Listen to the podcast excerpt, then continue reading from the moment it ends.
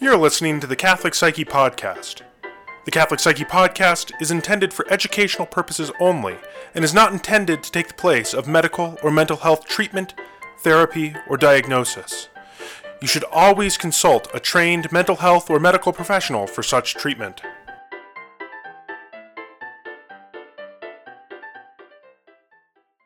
Hi, this is Deacon Basil, and it is Monday on the Catholic Psyche Podcast. And on Mondays, we answer questions that are sent to us through our website, www.catholicpsyche.com, and you can find it uh, under the Contact Us section. And there'll be a form there to send us an email.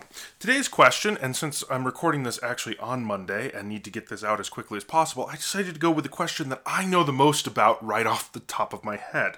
So, for those of you that uh, have submitted questions over the last few weeks, I apologize we haven't gotten to them. Your questions require a little bit more thinking than. Uh, than perhaps I could give today. So, um, not that this question doesn't require some thinking, by the by, but uh, it's just what I know more about. So, today our question comes from Catherine. Uh, in a recent episode, you talked about Evagrius Ponticus, or Evagrius of Pontus, and uh, and Acedia or uh, or despondency, or rather perseverance would be what she put in here, but she, I think she meant despondency. I'm wondering if you can tell me uh, which of his writings it can be found in. I didn't see this in the show notes. I would like to read more about what he has to say.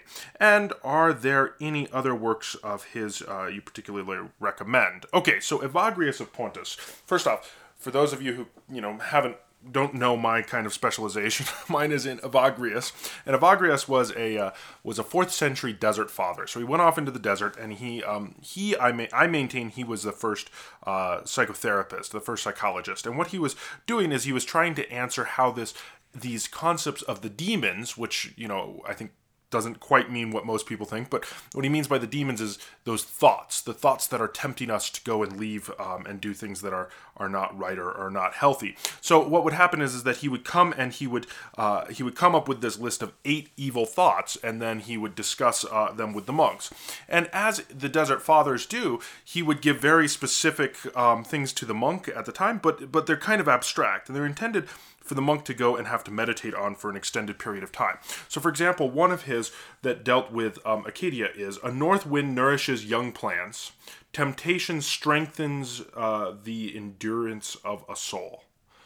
Okay, that's like really profound, but can be kind of hard to penetrate. So, a north wind nourishes young plants. Temptation strengthen the endurance of a of a soul.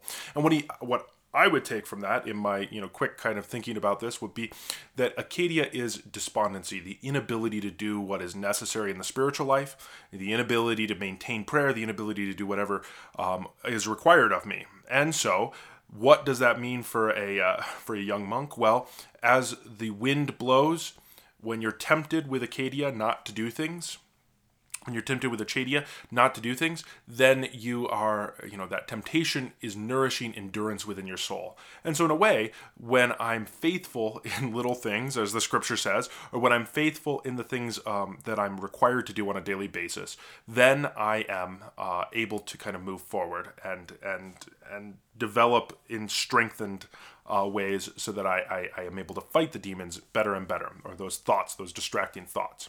Okay, so that's kind of where, where the general stuff comes from. Where did Evagrius write? Okay, he wrote three principal texts facts uh, about this. The first one is the eight evil thoughts, and that's what I just read out here. And oddly enough, he breaks the eight evil thoughts, you know, this the eight evil thoughts text into eight chapters, each one on the evil thoughts. So it starts off with gluttony, it moves on to fornication, then it moves on to uh, uh avarice or greed, uh, and then it moves on to to anger, sadness. Um, and sadness is not um, is not dis- depression. I always feel like I have to I have to kind of emphasize that it's not depression, it's something else. Uh, and then it moves into Acedia, vainglory, and pride. And so he puts a number of sections all on there. That's his general introduction, and that, that's intended for the young monk to be able to read and kind of meditate upon this. Then he moves into the Praktikos, and the Praktikos is the practical life, uh, and it's all about kind of that that um, malady remedy kind of model that that Evagrius has. So, for example, when he says the malady of of despondency, the malady of Acedia, the ma- malady of I just don't want to do what I'm required to do in the spiritual life, when that takes place, then it's a, uh, the remedy for it, well, he's got a number of remedies, but the one that I always emphasize is perseverance. You just do what you have to do.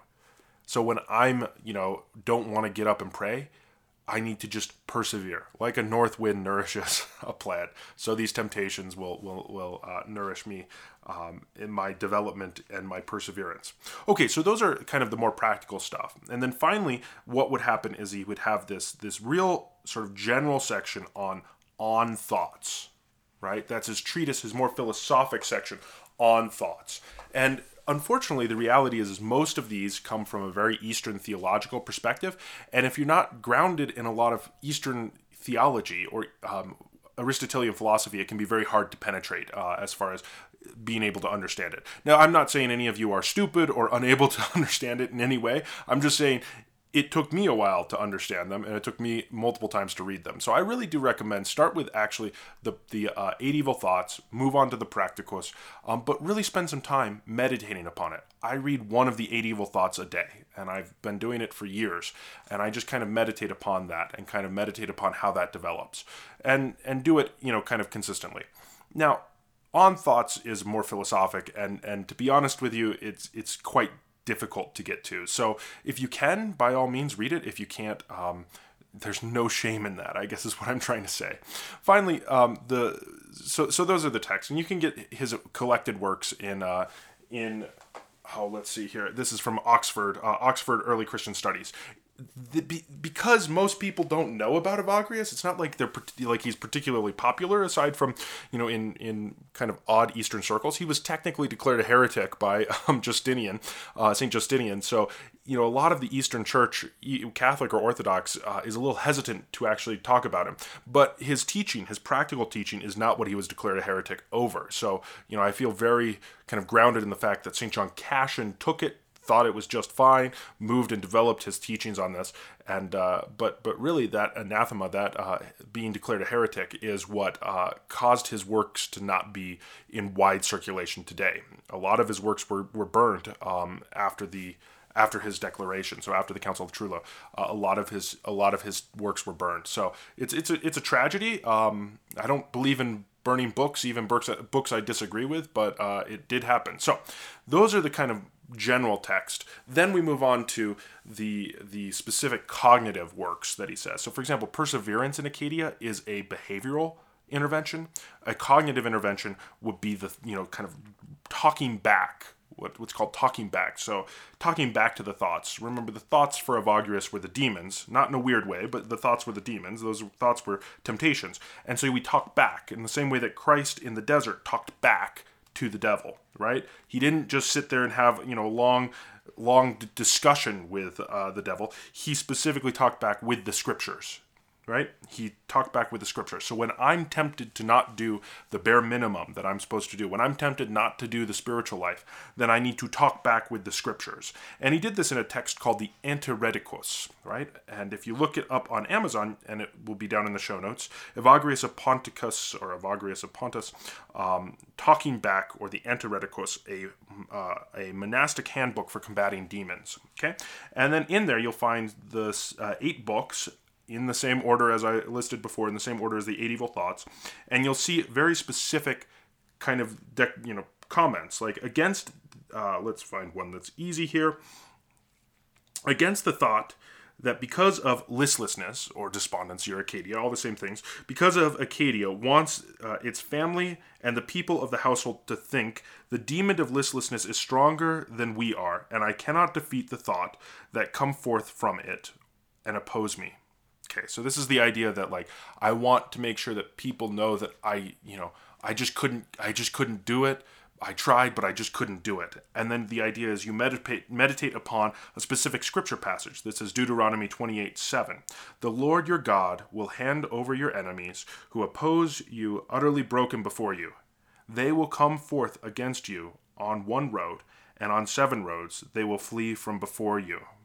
And the entire point of this is like I'm struggling with the idea of despondency. I'm struggling with, oh, what am I going to do? You know, I don't want to do this. I want people to know that I tried and I just couldn't do it because it was just too strong. The demon was just too strong. The thoughts were just too strong.